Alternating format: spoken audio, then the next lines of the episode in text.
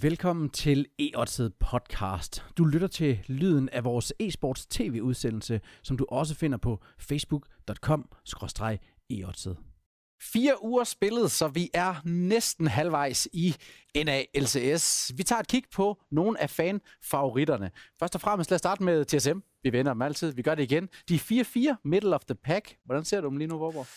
Øh, jamen, jeg ser dem meget som, uh, som middle of the pack. Okay. Øh, skal på, uh, hvad, hvad, hvad de er dygtige til, mm. så vil jeg sige, at uh, de har typisk slået de dårlige hold i ligaen, så de har, jeg synes, de har vist, at de sådan, har et ret stabilt niveau. Jeg synes aldrig, de falder sådan fuldstændig igennem. De spiller ikke nødvendigvis dårlige League of Legends. De har deres sådan fundamentale spilforståelse er, er, er på plads, kan man sige. Det er ikke nødvendigvis alle bundholdene har det, men det kommer selvfølgelig også af, at du har rutinen i Honser, øh, ja. Bjørksen, Svend, Mithy, Øh, måske lidt mindre på jungle-positionen, men, øh, men det er i hvert fald de ting, der gør, at, at de er med stadig. Okay, det var styrkerne. Lad os kigge på svaghederne, fordi vi har også Dennis Obvious med på den store videotelefon. Hvad er ulemperne ved TSM lige nu? Altså, de har en del nu, vil jeg sige. Jeg siger, uh, deres draft har de fokuseret på, hvor de har replaced deres coach, i hvert fald på stage. Uh, det har ikke uden videre vist nogen syg improvement for dem. Uh, Mithy, han har været virkelig dårlig. Han har også fået enormt meget kritik de sidste par, par uger. Uh, så det har også været et stort problem for dem, at i bot-siden, der er de, der er de bare blevet destroyed i laning phase. Uh, men så vil jeg også give, at de, de viser nul aggression i alle deres games. Det har virkelig været skuffende, selv med comps, hvor, hvor det egentlig burde rigt, være rigtig nemt for dem med, med Zaya Rakan og sådan noget, og, og spille aggressivt, så har de vist intet, og det har været virkelig skuffende at se på. Men den spillestil der, hvordan uh, matcher det op, uh, obvious, over for uh, Optic, som bliver deres første modstander i ugen? Uh, op mod Optic, altså jeg vil sige, at Optic faktisk har en lille fordel, som nok lyder lidt overraskende, men jeg vil sige, at den meta her, hvis, hvis Optic vælger en funnel comp eller en smite midlane, eller sådan en af de der cheeses der, det passer perfekt til Power of Evil stil. Jeg tror sagtens, de kan snuppe øh, et game fra, fra TSM i deres nuværende øhm, styrke. Er du enig?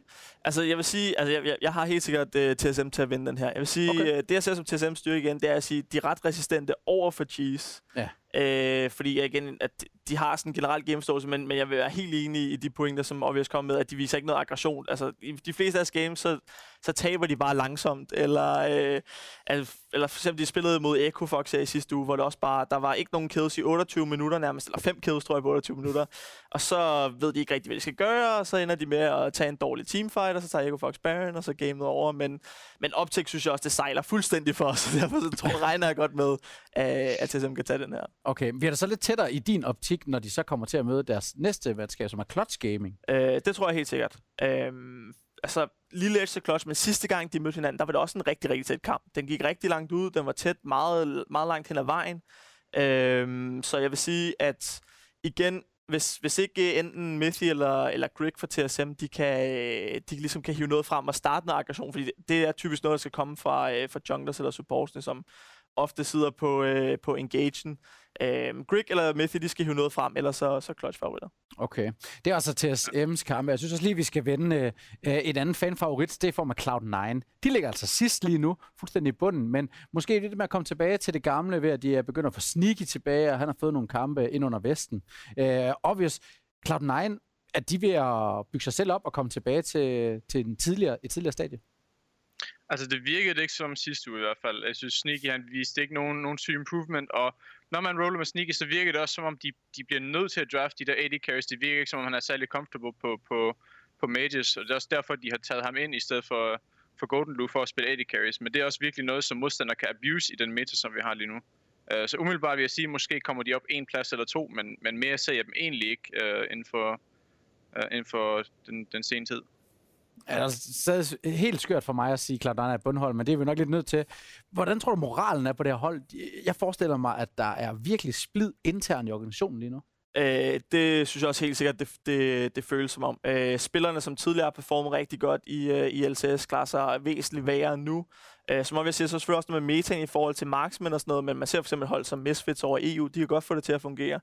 Men jeg synes bare hele, øh, da den her annoncering ligesom kom ud, at både Jensen, Sneaker og Smoothie var bænket, så synes jeg bare heller ikke umiddelbart, at spillerne viste, at det var noget, de sådan var enige i. Der er også blevet released noget footage, for da de fik beskeden, der sad alle spillerne også bare stille og kiggede ned i jorden, ja. og øh, de tweeter XD ud og sådan noget efterfølgende, så det virker ikke som øh, et hold i fuld harmoni, så nu efter man hiver de gamle ind igen, øh, ja, jeg tror bare, de er demotiverede og, og sådan nogle ting, så jeg, jeg tror også, selvom du får en Cloud9-roster ind, som spiller for spiller burde ligge i toppen, så tror jeg, det bliver meget svært at, at, at hive hjem. Der er i hvert fald lang vej for coaching-staff, hvis de skal få det til at fungere.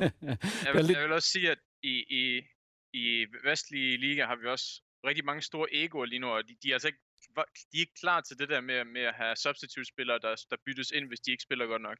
Det er de slet ikke klar til. Der er for mange store egoer, så det, det er, som Vorborg siger, et stort problem for, for vestlige hold lige nu. Det er lidt en, en tordensky der for at, at bruge den meme, men nu møder de Liquid som det første mandskab. Er det ikke bare 30 på et hold, der ligger ned? Der er nærmest ikke nogen chance, hvor? Uh, ah, altså, Liquid, Liquid er nok stadig det bedste hold i NLCS, men de har stadig været meget svingende der split. Så hvis de kan få noget til at køre klar, altså det handler, for mig der handler meget om det her mentale spil. Kan de komme sammen som et hold? Kan de spille sammen? Kan de, fordi altså, der er helt sikkert muligheder mod Liquid. Jeg synes, de har vist rigtig mange svagheder øh, i forhold til, at de er et tophold. Så, så i forhold til, at man tænker det bedste hold mod det, det, et af bundholdene, så burde den være lige til, men, men altså Cloud9 har chancer, hvis de kan finde sammen, men det er til gengæld et rigtig stort spørgsmål, om, om de kan det, så, så Liquid er og burde være store favoritter alligevel. Okay, så den, den anden kamp, der er måske lidt mere held, det er øh, kampen om bunden. Det er øh, netop Optik, som vi også lige vendte tidligere mod Cloud9. Hvordan ser du den, Dennis? Jamen Cloud9, de har formået at få, få gode early game advantages, og mod et hold som Optic, der ikke har særlig stærke, eller de er okay individuelle spillere, men ligger alligevel i bunden af ligaen, så tror jeg godt, at, at Cloud9, de kan, de kan smadre sig igennem med, med et early game lead. Alright, det var altså øh, NACS, vi vendte der. Cloud9 øh, var det store samtaleemne. Hvordan tror I, Cloud9 de øh, slutter af? Giv jeres besøg i kommentarerne herunder.